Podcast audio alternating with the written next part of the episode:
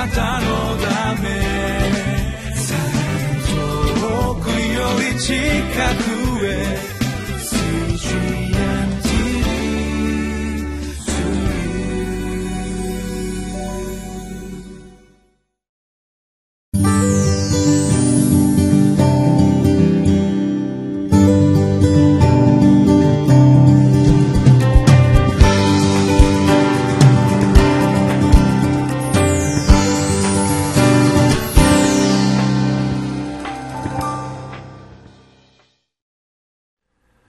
皆さんこんにちは。8月16日、え、火曜日のリビングライフの時間です。私は、ひばり岡バイブルチャーチの牧師をしております野田、野田勝利と申します。え、本日も共に神様の恵み、御言葉を味わっていただきたいと思います。え、今日は吉脇の18章1節から10節まで、そこから信仰によって歩み、約束を成就しましょうというテーマでお話をしていきたいと思います。この聖書の物語、いろんな物語がありますが、見ていると、物事に対して積極的な人とそうでなく消極的な人がやはりいるなというふうに思います。この吉明の、え領地を占領していくというこの出来事の中にもですね、非常に積極的な人も出てきます。例えば、カレブという年は取っているけれども強くて、私は戦って自分の領地を取っていきます。そうですね、自ら名乗り出るような人もいたり、また、えこの昨日取り上げたヨセ風俗の人たちのように少しこう不満気味ではありますけど、自分たちはもっと欲しいってこういうタイプの人。まあ、そういう人がいると思えば、今日出てくる、この残された七部族という人たちはちょっとこう消極的というか、奥手であって、こう言われないとなかなかこうしない。まあ、そういう人もいるんだなってこう思うわけであります。私たちは皆さんはそれぞれどんなタイプでしょうか。まあ日本人は少し、えー、引っ込み思案なところがあるかもしれませんが、私の業界にはいろんな国の方がおられて、特にフィリピン人の人たちやまたフィリピンハーフの若者たちがたくさんいますが、彼らはいつも積極的で、アグレッシブで、度胸があって、自分たちがやりたい。こうですね、恥ずかしがらない、えー、その姿に私も影響を受けています。で、日本人はどちらかというとこう、えー、物おじしがちですけど、でもずっと一緒に教会生活の中で交流していると影響されてですね、いつしか、えー、この日本人の人たちもどんどん積極的にですね、えー、いろんなことに挑戦するようにこうなっているな、まあ、そんな風に思います。今日の御言葉の箇所を通しても私たちにより積極的な、えー、生き方というものが与えられていくように、御言葉を味わっていきましょう。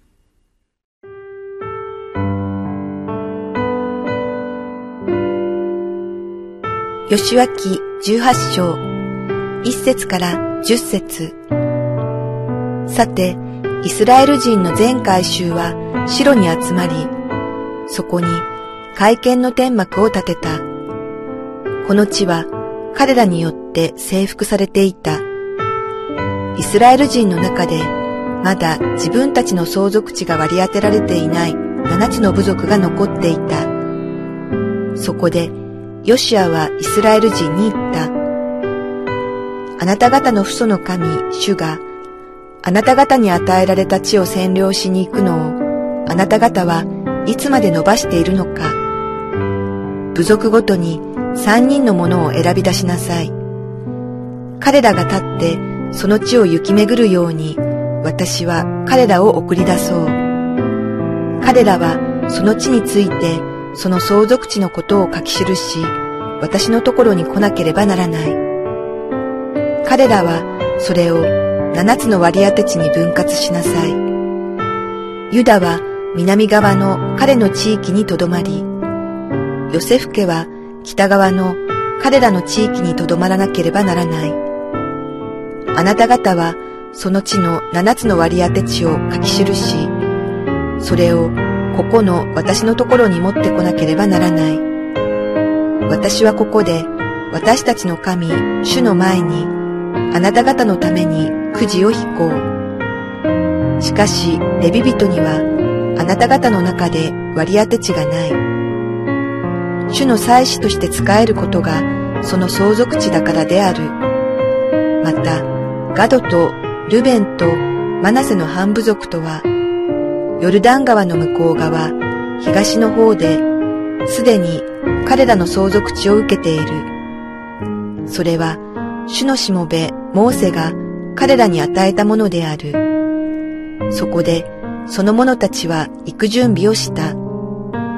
ヨシュアは、その地の調査に出ていく者たちに命じていった。あなた方は行って、その地を行き巡り、その地について書き記し、私のところに帰ってきなさい。私は白で、主の前にあなた方のため、ここでくじを引こう。その者たちは行って、その地を巡り、それを町ごとに七つの割り当て地ごとに書き物に記し、白の宿営にいるヨシュアのもとに来た。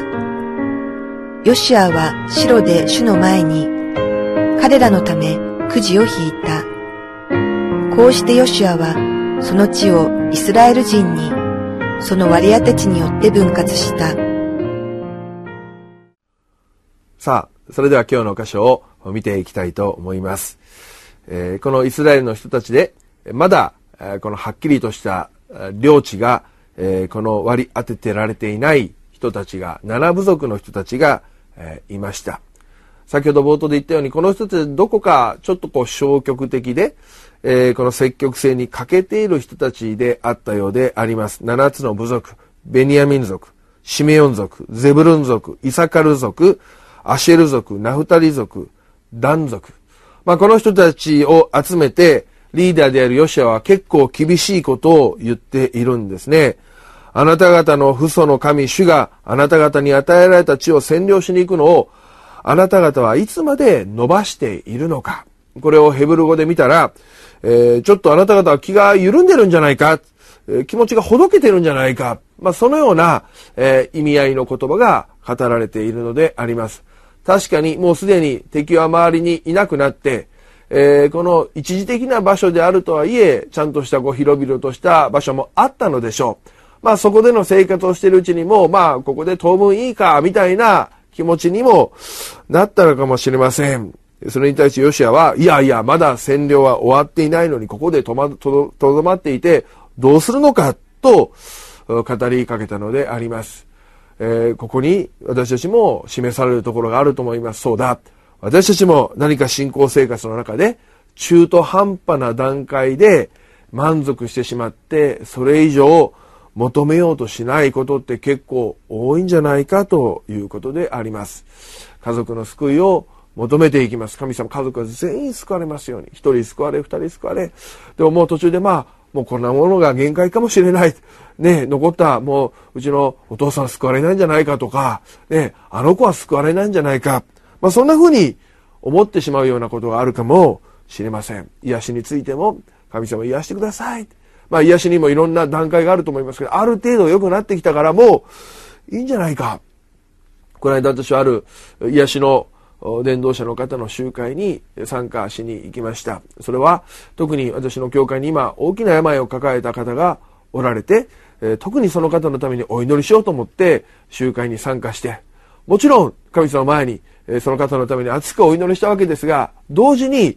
ちょっとその時にこう心をこう探られたことがあったんですね。それはですね、えー、このいろいろ体の骨の問題について異常のある人のために祈りますって言われた時に、ああ、そうだ、そういえばってこう思い出したのは、私は自分の股関節に少しこう問題があってですね、えー、この遺伝的なものですけど少し変形していて、まあ、あこのあまりこうスポーツなどがこうできないという状態になっているということがあります。もちろん、一番最初その症状が発症した時に比べると神様が劇的に癒してくださって、今基本的に日常生活についてはほとんど問題がありません。えー、ですからあまりそのことについてこうですね、神様に癒しを求める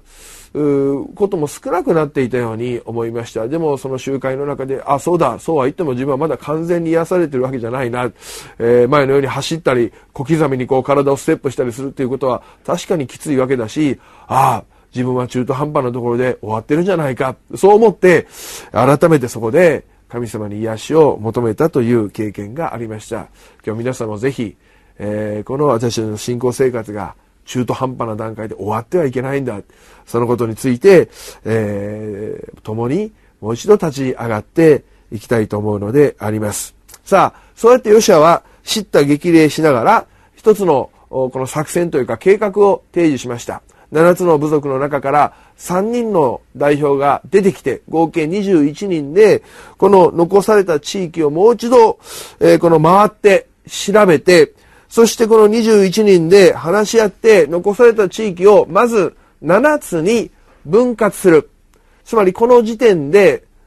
誰がどこの地に行くかわからないわけですから、みんなそこでこうズルすることはできないわけです。とりあえず公平に7つに分けようという気持ちにこうなるわけですね。まあそのあたりもヨシアというのは非常に知恵深いリーダーだな、みんなに納得を与えるリーダーだなと思います。で、それをやるんだということで、えー、みんな命令して、わかりましたと言って、みんなもう一度その地域に行き巡って、見て回って、えー、その分割の地図のようなものを作っていったわけであります。このところから教えられることは、私たちは自分が求めるものについてもう一度実際によく調べて見て回るということの大切さであると思います。私も自分の家を求めていた時がありました。その時に1年、2年、2年ぐらいの間に、いくつも物件を見て回って、神様ここでしょうか、ここでしょうかって、まあそれは結構大変な作業でありましたけども、えー、実際に見て回ることの大切さ。また、教会についても牧師としてももっともっと成長したい祝福されたいという時にいろいろな正解であったりセミナーに行って見て回って具体的に刺激を受ける、えー、このイメージを持っていく、そのようなことというのはとても大切な、えことであると思います。私たちの教会に、えー、先日もお話しましたように若者たちがいて、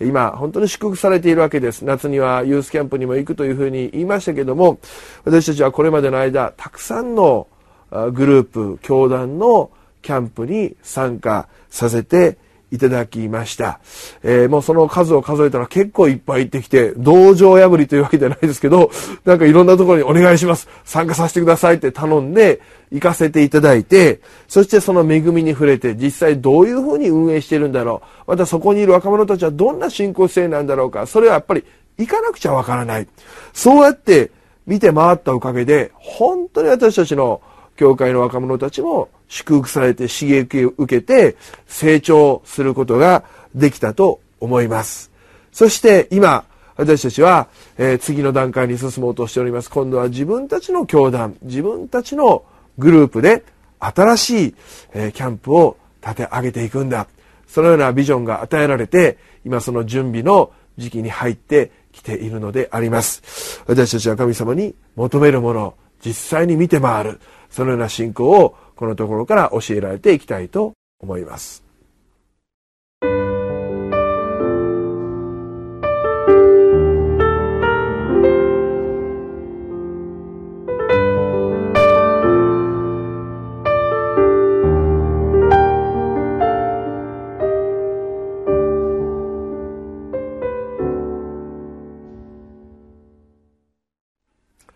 さあ、えー、今日のメッセージのまとめです。え今日の質問は、信仰の挑戦を引き伸ばしていることはありませんかということであります。信仰の挑戦とはどういうことでしょうか今日の内容で言うならば、それは私たちが中途半端な段階でとどまらない。本当に最初神様に示されたものを求め続けていくということ。またそのために信仰の挑戦、私たちは実際にいろんなものに触れ、見て、聞いて、回っていく。その姿勢を大切にしていきたいと思います。昨年、えー、昨年度、私の教会で高校受験をして、合格して今、高校に行っている一人の男の子が、この間私にこんなことを言ってくれました。先生、ちょっと後悔しています。もっと上を目指して、レベルの高い高校に行けばよかったです。えー、そう、の意味は、えー、少しこう、その勉強のレベルが物足らないということなのでしょう。もうちょっと安全圏ではなくてチャレンジすればよかった。そういう後悔を私に話してくれました。でも、それは彼にとっていい経験になったと思います。なぜなら彼は、今その経験をもとに、もう高校1年生ですけど、一生懸命勉強して、大学はそういう、うね、同じようなことにならないように、もっと上を目指していきたい。そういう思いが与えられて、一生懸命、え取り組んでいるからです。中途半端で終わらないこと、大事なことだなと思います。またいろいろ見て回る。同じように私の息子も次の年、今年、えー、高校受験に初めて長男がなりましたけれども、今、えー、一緒にいろんな高校に回って、見学会やオープンキャンパスに行って具体的に見なか、見なければわからない。そこで神様何を教えてくださるのか。まあ、それも、忙しい中で大変な時もありますけども、でも大切な信仰の挑戦だなと思って、え、受け止めているのであります。ぜひ皆様も信仰の挑戦、引き延ばしにせず、今週もう一度、えー、歩んでいこうではありませんか。一言お祈りします。愛する神様、ありがとうございます。私たちの信仰生活が中途半端な段階で終わらないように、あなたがヨシアの言葉を通して私たちを知った激励してくださっていることをありがとうございます。私たちはもう一度固く立って、神様が用意してくださった私たちにとっての祝福を目指して、まっすぐに歩んでいくことができるように、また具体的に調べ、見聞を広め、刺激を受け、それをイメージしていくことができるように導いてください。イエス様の皆によって祝福を信じてお祈りいたします。アーメン。